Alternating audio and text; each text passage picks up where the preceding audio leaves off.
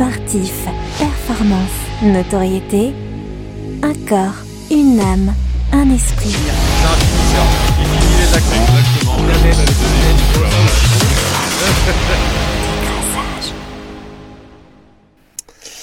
Bonjour à tous, on est super content de se retrouver pour un nouvel épisode de, de Décrassage, l'émission qui va chercher derrière les paillettes, derrière l'argent, derrière les performances, l'athlète euh, et sa, discipline, sa, sa, personnalité et ce qu'il a vraiment euh, dans le cœur et dans le corps.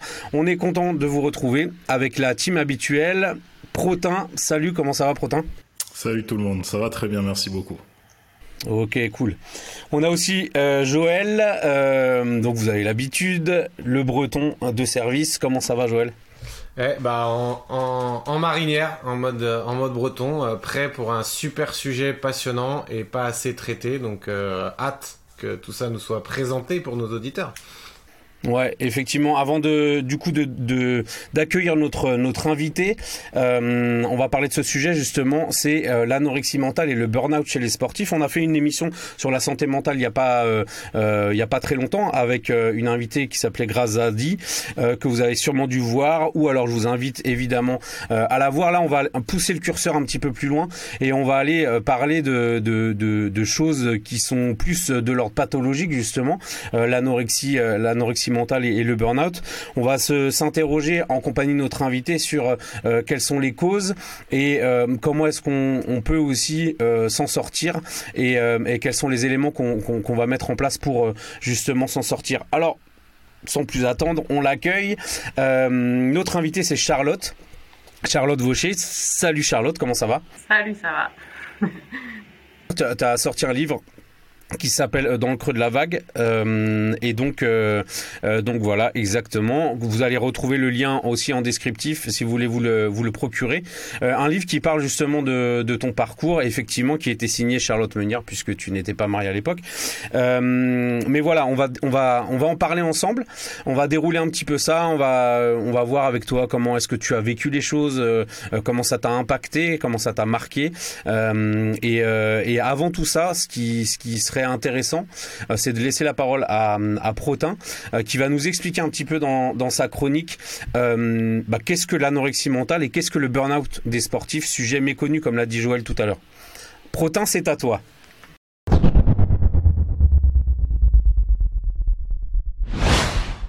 Merci beaucoup. Alors, à l'heure où la santé mentale est devenue un sujet majeur dans l'activité sportive, dans l'actualité sportive, pardon, il convient d'évoquer et de définir deux pathologies que l'on peut trouver dans le sport de haut niveau et qui ont été mentionnées précédemment par Jérémy. Il s'agit de l'anorexie mentale et le burn-out sportif. Alors, l'anorexie mentale est une notion dont on ne sait pas exactement la date de son apparition, mais dans un article écrit en 2004 par trois professionnels de santé aquitains, elle est définie non pas comme un trouble de l'appétit, mais comme une volonté active de restreindre l'alimentation et de perdre du poids chez une personne déjà mince ou maigre. Elle est souvent associée à une perturbation de l'image du corps avec un déni de l'aspect psychologique du trouble et de l'engagement du risque vital. Elle peut se présenter sous la forme restrictive pure ou être accompagnée de vomissements ou accès boulimique. Elle fait partie de ce que l'on appelle les TCA, les troubles du comportement alimentaire. L'anorexie mentale se manifeste généralement au début de l'adolescence et est, essentiellement présente chez la jante féminine. Le burn-out sportif, athletic burnout, a été défini en 1984 par le chercheur R. A. Smith sur la base du burn-out en milieu professionnel. Il consiste en l'état de fatigue ou de frustration lié à un engagement dans l'activité sportive qui n'aurait pas apporté la gratification attendue. En somme, il s'agit d'un retrait psychologique et physique d'une activité en relation avec un stress excessif ou une insatisfaction. Qu'en est-il de ces deux pathologies en milieu sportif? Certains sports exacerbent l'effet d'anorexie mentale, notamment les sports où la représentation corporelle au niveau esthétique est importante, tels que la natation, la gymnastique ou la danse. L'environnement de ces sports cités peut avoir une influence néfaste dans le développement corporel de ces jeunes sportives, puisque c'est essentiellement des jeunes filles qui les pratiquent. Quant au burn-out sportif, il découle souvent du surentraînement, Ce dernier est le résultat d'une balance inadéquate entre le volume intense d'entraînement et les périodes de récupération. Par conséquent, l'athlète se trouve dans une situation où il ou elle ne peut plus répéter les mêmes efforts que précédemment. Le burn-out se traduit donc par de l'épuisement émotionnel et physique. La chute de l'accomplissement personnel devient celle de la réussite sportive, et il peut arriver que le burn-out entraîne le désengagement sportif et le retrait social. En conclusion, l'anorexie mentale et le burn-out sportif sont deux notions qui nécessitent d'être comprises en amont et qui appellent à la plus grande vigilance afin que l'équilibre physique, émotionnel et social de l'athlète soit préservé et que le sport de haut niveau ne soit pas perçu comme un domaine lié au calvaire. Merci, euh, merci Protin pour cette définition. C'est très très dense. Il y a beaucoup de choses euh, dedans. Je pense qu'il y a forcément des passerelles aussi avec euh, avec le monde du travail euh, euh, classique, on va dire. là, il y a encore plus d'impact parce que du coup, le, le, le sportif ou l'athlète base vraiment ses, ses, performances sur le sur cet aspect physique. Donc, bah forcément, quand ça ça va pas, tout le tout le reste ne ne suit pas, les résultats ne suivent pas et forcément le mental ne ne suit plus du tout. J'aimerais du coup te, te présenter, Charlotte. Toi, tu faisais du coup, euh, tu étais athlète de haut niveau, bien sûr. Euh, tu faisais de la nage en, eau libre, donc euh, longue distance, 5 km, 10 km. comment est-ce que tu peux nous expliquer un petit peu justement ton, parcours et est-ce que ce que tu as vécu était lié à ta discipline en, particulier?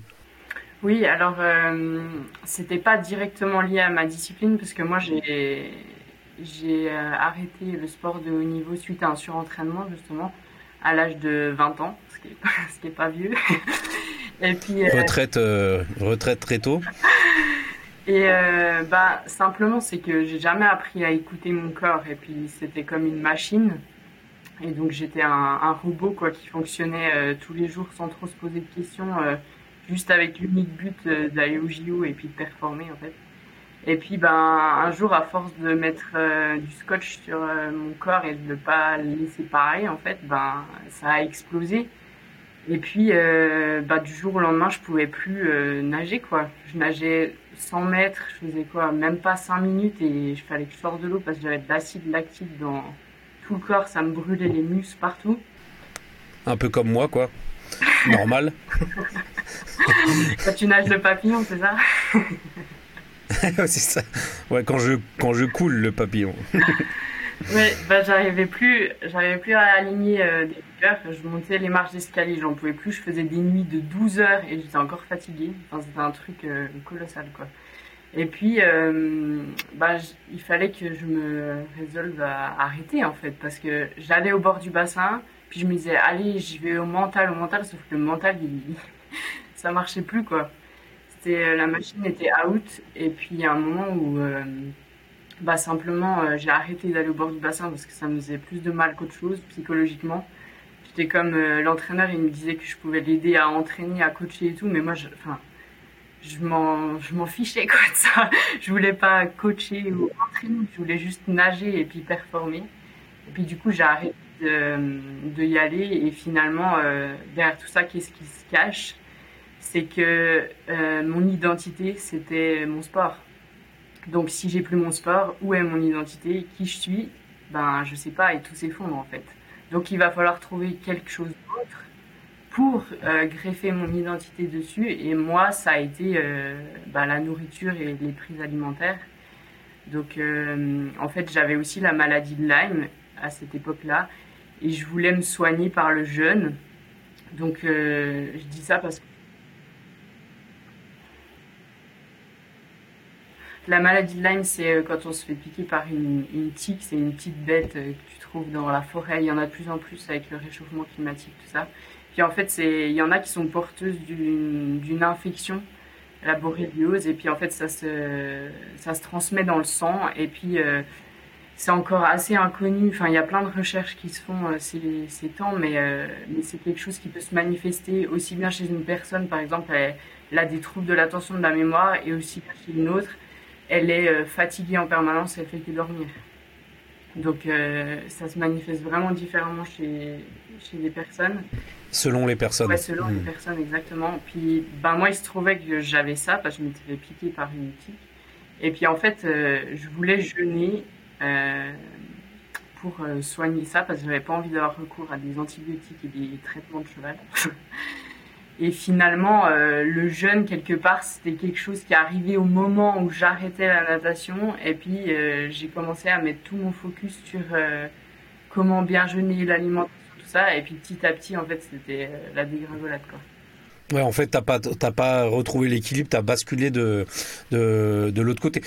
Franchement, par rapport aux définitions de Protin, on peut presque dire que tu as enchaîné les deux, c'est-à-dire le burn-out euh, sportif, et puis qui t'a amené du coup euh, sur le sur l'anorexie euh, sur l'anorexie mentale. Dans, quel état d'esprit tu étais quand tu tu as basculé dans l'anorexie mentale? Qu'est-ce que quel, était ton quelles étaient tes motivations à, à ce, à ce moment-là?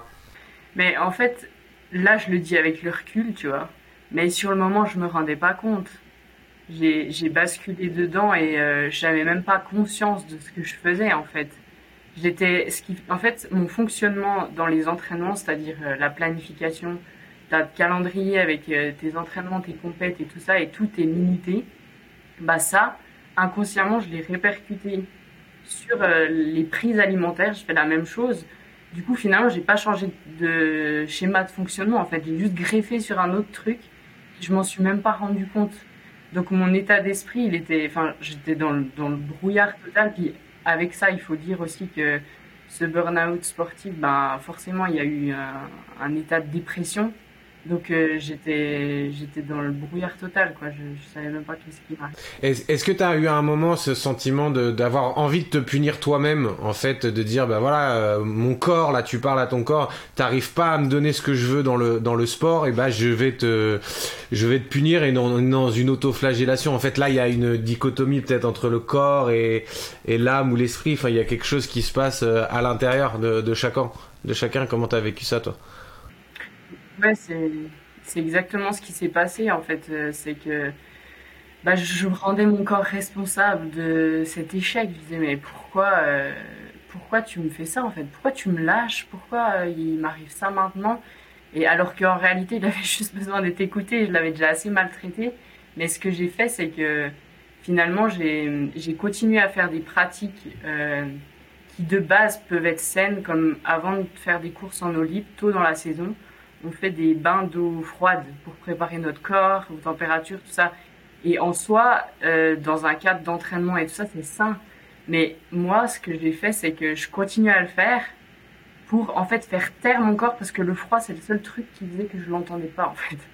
Donc je m'immergeais dans les glaçons et je bougeais plus pendant 30 minutes dans ma baignoire parce que euh, je voulais pas entendre mon corps crier de douleur en fait. Quand tu parlais d'identité, est-ce que euh, étant jeune, tu as parce qu'on sait que l'anorexie mentale euh, arrive généralement à un certain âge, mais extrêmement jeune. Est-ce que tu avais un rapport particulier avec qui tu étais à la base au moment où tu as commencé la natation ou la natation en eau libre Ou bien tout ceci t'a rattrapé en fait euh, au fil du temps? Mais je pense que ça m'a rattrapé parce que faut savoir que les troubles du comportement alimentaire, ça arrive quand il y a des questionnements sur l'identité en fait. C'est quoi le sens de la vie? Pourquoi j'ai décrit toutes ces choses-là? Et c'est pas tant les questions qui amènent le trouble, mais c'est les réponses que tu vas donner à ces questions, en fait.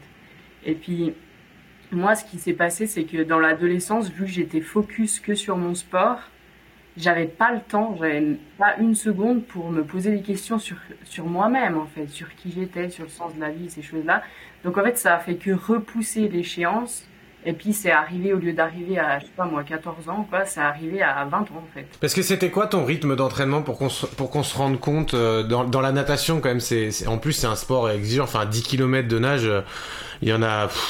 Enfin, on se rend, on se rend pas compte. Est-ce que tu peux nous donner des chronos euh, de nombre de, de, d'heures dans l'eau, des séances? Enfin, on se rend pas, enfin, on se rend pas compte ici. Enfin, Jérémy, il a jamais couru plus d'un kilomètre euh, à part derrière un ballon. Mais on, le taquine souvent. Mais est-ce que tu peux nous, nous donner des chiffres? Moi, je reste longtemps dans, dans, le sauna, je reste longtemps. Tu devrais essayer. Enfin, pas dans le sauna, dans l'eau chaude, dans le jacuzzi, dans le jacuzzi. Tu devrais essayer le water polo, Jérémy, peut-être. Après un ballon, peut-être t'arrives à nager. Ouais, ouais, faudrait que j'ai pied, faudrait que j'ai pied, c'est ça le problème. pour vous donner une idée, ben, c'est ouais, c'est vrai que c'est hyper ingrat et intense comme sport parce que t'as l'impression que t'as un poisson dans un bocal, mais euh, c'est dans les, dans les charges les plus hautes, euh, c'est deux entraînements par jour. Donc, euh, tu es quoi, une heure et demie le matin euh, dans l'eau, une heure et demie le soir dans l'eau, puis entre deux, tu as une heure et demie de muscu. Puis tu fais ça tous les jours. Et puis, et puis des fois, il y a des jours où, dans les périodes moins chargées, c'est un entraînement, par exemple, le lundi, deux le mardi, un le mercredi. Enfin, tu vois, tu alternes un peu. Sauf que moi, j'avais aussi le sport à l'université parce que je faisais une, un bachelor en sciences du sport euh, en Suisse. Et du coup, j'avais encore plus de sport. Donc, physiquement, je me le donnais tout le temps, en fait. Mais j'étais vraiment. Euh, en fait, dès que je suis arrivée à Lausanne, les deux dernières années avant euh, que je fasse burn-out, bah, j'ai tout mis dans la natation, quoi. J'avais plus que ça. Je voulais vraiment mettre full package dedans. Et du coup, je m'accordais même pas du repos. En fait, j'avais même pas un jour de repos dans la semaine. J'enchaînais avec les compètes les week-ends et tout ça. Et puis, euh, vu que c'était de la nage de longue distance, ben forcément les entraînements sont plus longs. et ça part sur, par exemple, euh, ça va vous paraître colossal comme ça, mais un 10 fois 400 mètres euh, avec des départs et puis toujours bah, au, même rythme, mais c'est des, des, rythmes de fou, quoi. Après, tu fais des 20 euh, fois 100 mètres, tu fais des 20 fois 100 mètres départ, euh, une, une 15, une 20, et euh, tu les enchaînes tous, et le dernier, quand on arrive au dernier, l'entraîneur, il te dit, ah non, en fait, il y en a encore un, donc tu en refais encore un, puis t'es là, c'est, c'est des, des Et tout ça sur une séance? Ben ouais. T'avais des, des, Philippe Lucas comme, euh, comme style Philippe Lucas comme, comme entraîneur. Est-ce que tu peux nous donner une, vitesse moyenne, enfin maximale à laquelle tu, tu, pouvais atteindre pointe de vitesse? Mais tu dis que je tiens sur un 5 kg, genre? Ouais, par exemple, ouais. Ou sur, et sur un 400, on va voir. Parce que si je prends euh, sur un 50 crawl à fond, moi j'étais pas une sprinteuse, donc euh, c'était pas extraordinaire ce que je faisais. Je faisais le 50 en 29 secondes, tu vois, c'est pas euh, pour. Mais après, pour des longues distances, bah, pour donner une idée, les 5 km, je mettais 1h09 et les 10 kills, je mettais 2h28, quelque chose comme ça. après, sur les 100 mètres, bah, je faisais des séries, départ une, euh, une 15, une 20, je nageais euh, une 10, quoi. J'avais 5 secondes de récup euh, entre chaque. Évidemment, tu faisais partie des, meilleurs euh, au niveau euh, national. Du coup, est-ce que c'est quelque chose, ce rapport au corps là, un peu déséquilibré, est-ce que c'est quelque chose que tu as constaté aussi chez des euh, chez des collègues nageuses ou nageurs? Est-ce que est-ce que c'est encore plus exacerbé dans dans dans un sport où il y a la notion de performance pure, elle est vraiment importante? Ou est-ce que tu tu tu t'es rendu compte que tu étais la seule peut-être à avoir un problème avec avec ton rapport au corps? Mais en réalité, quand je nageais, j'ai jamais eu de problème en soi. Je me suis jamais, en fait, je me suis aussi cachée derrière ça parce que j'avais, ben, enfin, quand tu nages, t'es hyper carré, surtout, euh, enfin, t'es un peu, euh, tu ressembles, c'est pas très féminin, quoi. tu ressembles à un camionneur, t'as les épaules comme ça, t'es taillé, euh, et puis, en réalité, c'est, c'est quelque chose où moi je me sentais protégée en fait. Puis j'étais fière de cette carrure en vrai. J'étais là comme c'était une protection, puis si on me cherchait, on m'embêtait, j'étais comme. Euh, me cherche pas, tu roulais des épaules, quoi. Ouais, donc c'était. Pour moi, c'était pas quelque chose qui était embêtant. Euh, c'est marrant parce que, en vrai, t'es confronté tout le temps à ça parce que t'es en maillot de bain tous les jours. Mais en réalité, avant d'arrêter et de faire ce burn-out, j'ai jamais eu de problème avec mon corps à me dire euh, ah mais je suis trop ci, je suis trop ça ou ou à regarder les autres ou à me comparer. c'était pas un truc. C'est vraiment quand ça a pris fin que la bascule elle s'est faite. Justement euh, dans, dans le livre tu parles aussi euh, ça va très loin du coup hein, enfin très profond en tout cas euh, si on veut garder la métaphore de, de l'eau. Ça va jusqu'à l'hôpital psychiatrique justement. Est-ce que tu peux nous parler justement de jusqu'où t'es arrivé et peut-être un peu un, pourquoi t'es arrivé jusque là pourquoi? Parce que bah finalement, je... il y a un moment donné où, tu as besoin d'aide et puis tu peux plus quoi.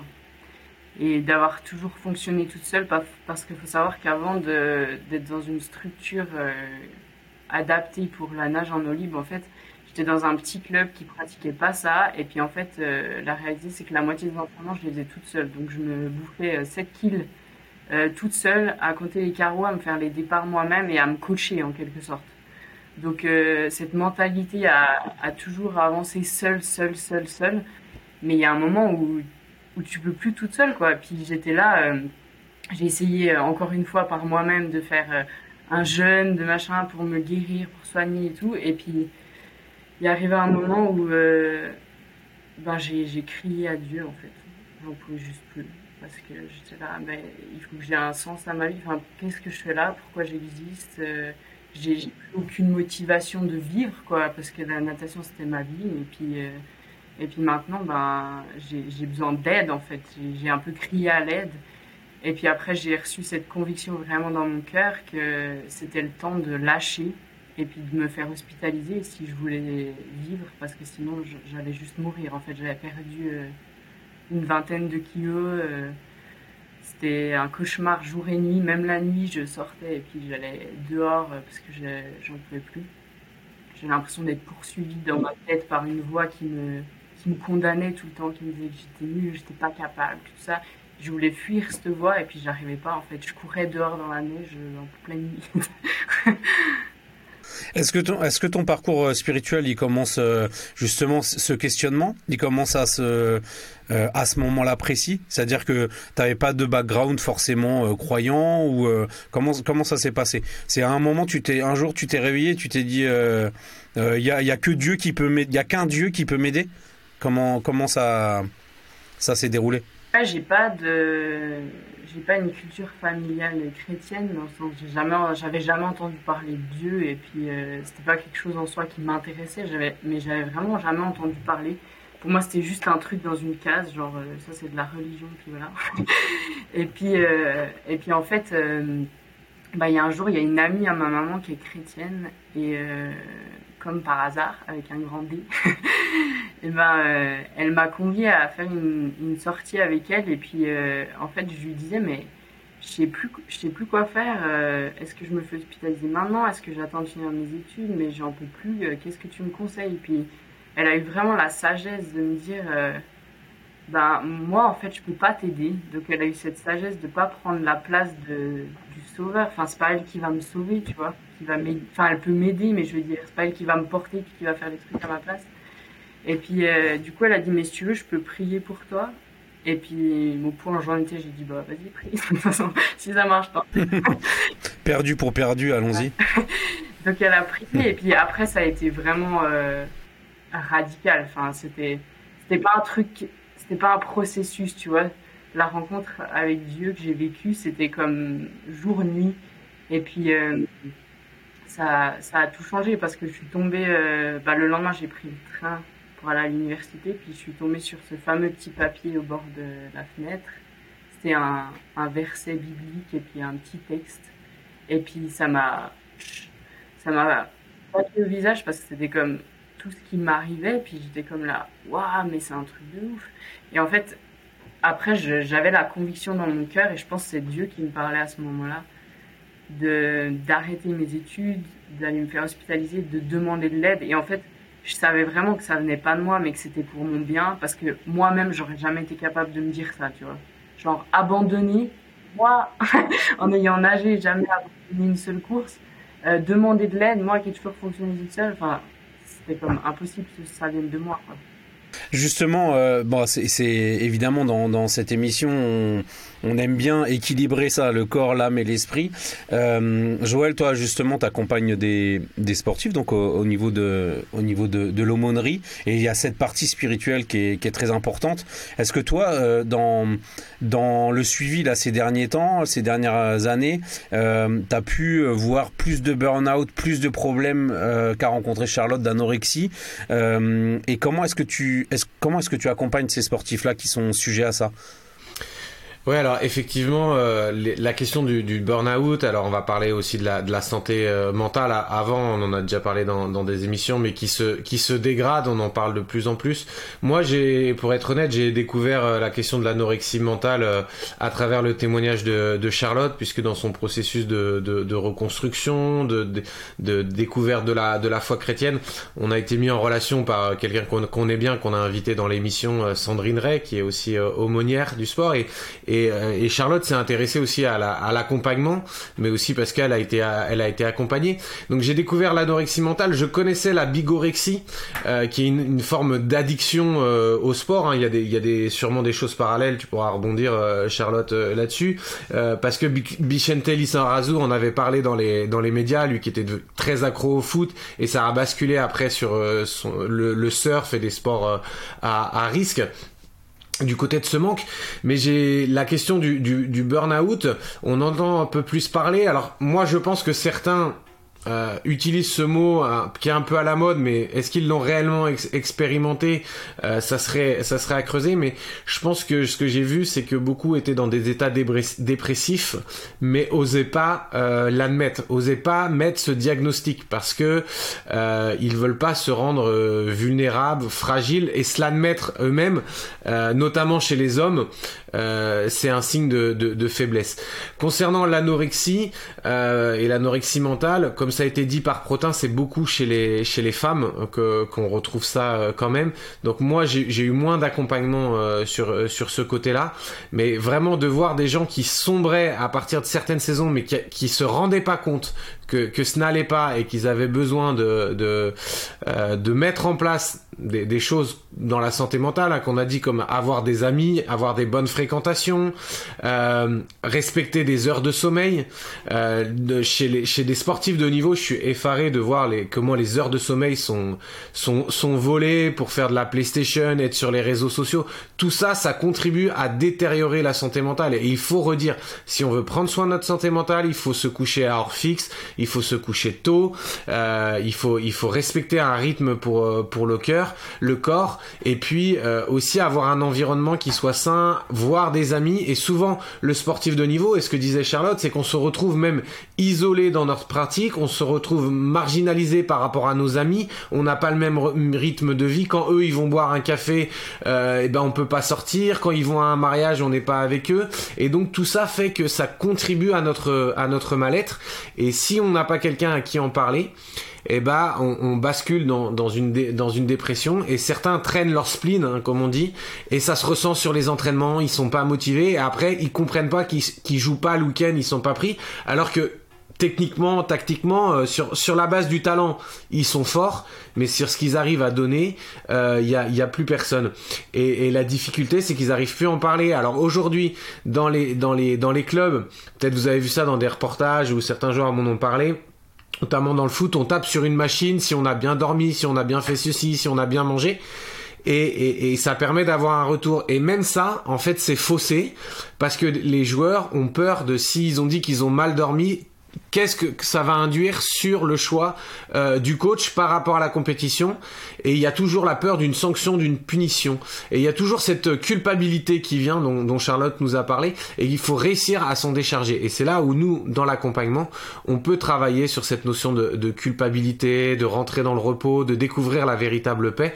Mais j'en parlerai un petit peu plus tard. Je sais pas si euh, Charlotte tu veux rebondir sur ce que j'ai partagé si, si ça correspond un petit peu aussi à ce que tu as vécu dans l'accompagnement oui, c'est sûr que moi je dirais que un des plus gros challenges quand même en tant que sportif, c'est de se détacher de de cet aspect de la performance, d'être euh, d'être aimé juste parce qu'on performe quoi, et puis de se sentir coupable au moindre truc, parce que moi j'étais aussi beaucoup dans le perfectionnisme, mais genre en fait je mettais tellement tout je voulais tout faire parfait et je le faisais tellement tout parfaitement bien que je me disais au moins si je rate ou que je fais une mauvaise perf, c'est pas ma faute, tu vois.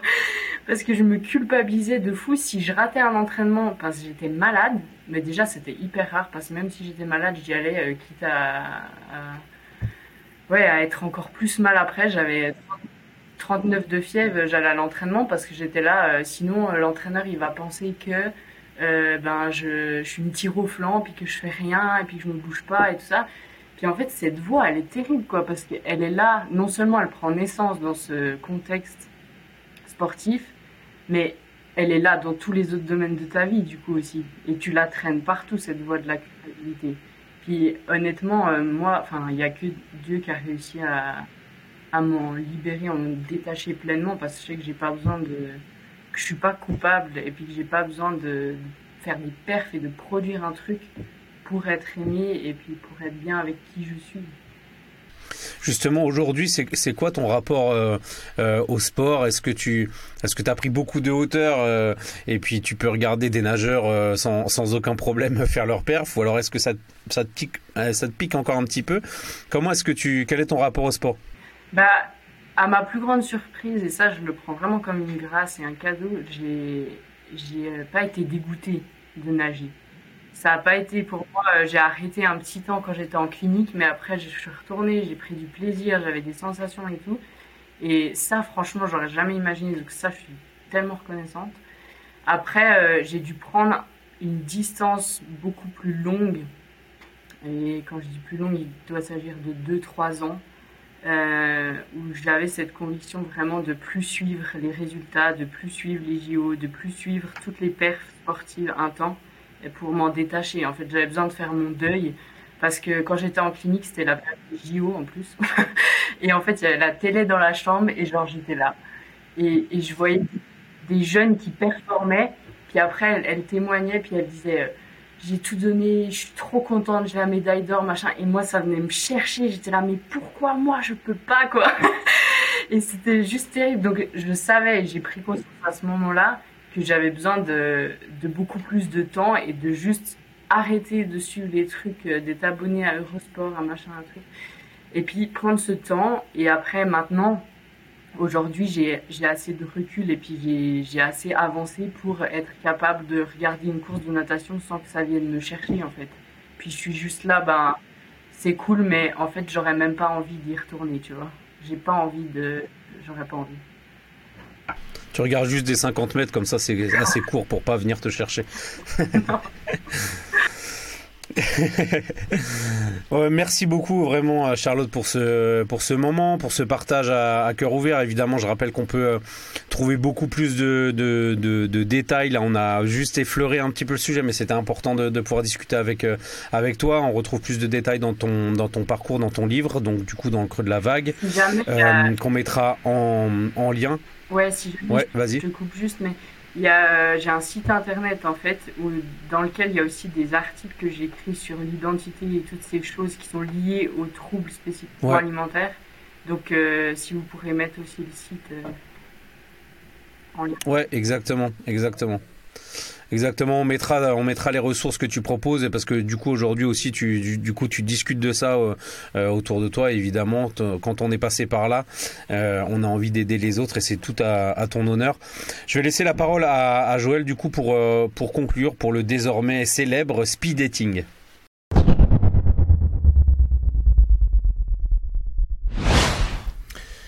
Merci euh, beaucoup euh, Jérémy, merci Charlotte pour euh, ton témoignage qui est, qui est précieux. Et tu as presque pris mon, speed dating parce que effectivement ce que j'allais dire c'est lié à la, à la performance, à cet esprit de performance que tout homme quel qu'il soit, soit sportif ou autre, quelles que soient ses aspirations dans la vie, en fait on est tous tiraillés, on est tous pris par cet esprit de performance.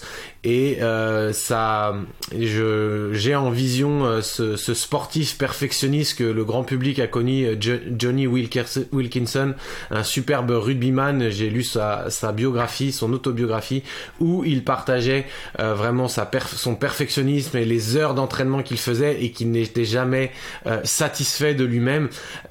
J'ai découvert un de ses documentaires qui m'a touché au plus haut point où il partageait son parcours et je pleurais pour lui et il a trouvé une réponse dans la spiritualité et dans le bouddhisme. Alors je, je prie qu'il puisse aller plus loin dans son, dans son cheminement pour accueillir euh, ses propres souffrances comme Christ nous, a, nous accueille avec, avec nos souffrances parce que lui-même a souffert et j'aimerais nous laisser cette interpellation euh, de Jésus dans les, dans les évangiles qui dit à quoi servirait-il à un homme de performer, de gagner le monde s'il perdait son âme. Et, ça, c'est une réflexion qui est, très profonde, parce que après, il va dire euh, cette, cette, cette phrase, il dit Venez à moi, vous tous qui êtes fatigués et chargés, et je vous donnerai du repos. Et il parle comme un entraîneur, il dit Car mon joug est doux et léger, et je suis doux et humble de cœur. Et là, il a quelque chose qui est révolutionnaire, il nous propose quelque chose qui semble peser sur nos épaules, le fait qu'on va le suivre, mais il dit il est doux et léger, je suis doux et humble de cœur. Alors ça, ça nous parle quand on a eu des entraîneurs euh, très durs dans notre, dans notre carrière. Lui, il veut être un entraîneur qui est doux et humble de cœur, mais il dit, ceux qui sont fatigués et chargés, venez trouver du repos auprès de moi. Et en fait, finalement, il y a un lien entre ces deux phrases qui dit, on court après une performance, on veut gagner des choses, mais on n'est jamais dans le repos on n'est jamais dans la satisfaction parce que le propre de l'homme, c'est de prouver qu'il va s'en sortir toujours par ses propres forces, ses propres mérites. Et Saint Augustin disait, Mon cœur ne peut être trouvé dans le repos jusqu'à ce qu'il t'ait trouvé, toi, le seul vrai Dieu. Et c'est un peu ce que tu, tu nous as dit, Charlotte. C'est que finalement, tu es rentré dans ce repos. Je vois en toi quelqu'un qui est apaisé, qui est assagi, qui est en clair avec elle-même. Parce qu'à un moment donné, elle a crié vers son Créateur et elle a trouvé le vrai repos. Non seulement le repos pour le, le corps, mais aussi le repos pour l'âme, mais aussi plus loin le repos pour l'esprit et aussi ce repos dans lequel on va rentrer pour l'éternité en fait. Et il y a quelque chose qui est plus grand et qui nous dépasse et souvent on court après des choses euh, éphémères sur cette terre. Et là, l'interpellation de Jésus, c'est aussi est-ce qu'on court pour des choses qui comptent pour l'éternité. Et, sachons que euh, Dieu veut qu'on puisse rentrer dans ce, dans ce repos. Nous allons, euh, certains sortent des, des, vacances de, de fin d'année au moment où vous voyez cette émission. Euh, est-ce que vous êtes reposé malgré les vacances ou vous êtes toujours agité au-dedans de vous? C'est l'occasion de vous poser au pied de Jésus, que vous soyez sportif ou pas. Il veut vous offrir ce repos et cette, et cette paix. Alors merci Charlotte de nous l'avoir rappelé euh, à, travers ton, à travers ton témoignage qui est puissant et on encourage les gens à, à aller lire ce, ce, livre, ton livre Au creux de la vague qui est, qui est passionnant. Merci. Merci, merci euh, Charlotte. Euh, tu reviens quand tu veux dans cette euh, dans cette émission. On te recevra avec avec plaisir. Et puis à l'occasion, je viendrai faire quelques longueurs avec toi. enfin une, une ça suffira déjà. Deux, allez deux. C'est ça dépend de la taille de la piscine. Mais merci beaucoup en tout cas à, à, toi pour la profondeur de ton témoignage. Merci Joël pour euh, bah, pour la profondeur aussi de, de, de ta chronique et, euh, et, les choses qui nous, qui nous interpellent et qui sont censées nous, nous, nous interpeller. Euh, merci Pro pour ton éclairage euh, euh, scientifique sur l'anorexie mentale. On vous donne rendez-vous du coup pour un autre sujet qui n'est pas encore que je ne peux pas encore vous donner car il n'est pas encore décidé. Mais voilà, révisez bien. Vous pouvez revenir sur l'épisode sur la santé mentale qu'on a déjà qu'on a déjà fait précédemment et puis, euh, et puis vous saurez tout, euh, vous serez béton sur le sujet. Merci à tous et puis à très bientôt. Ciao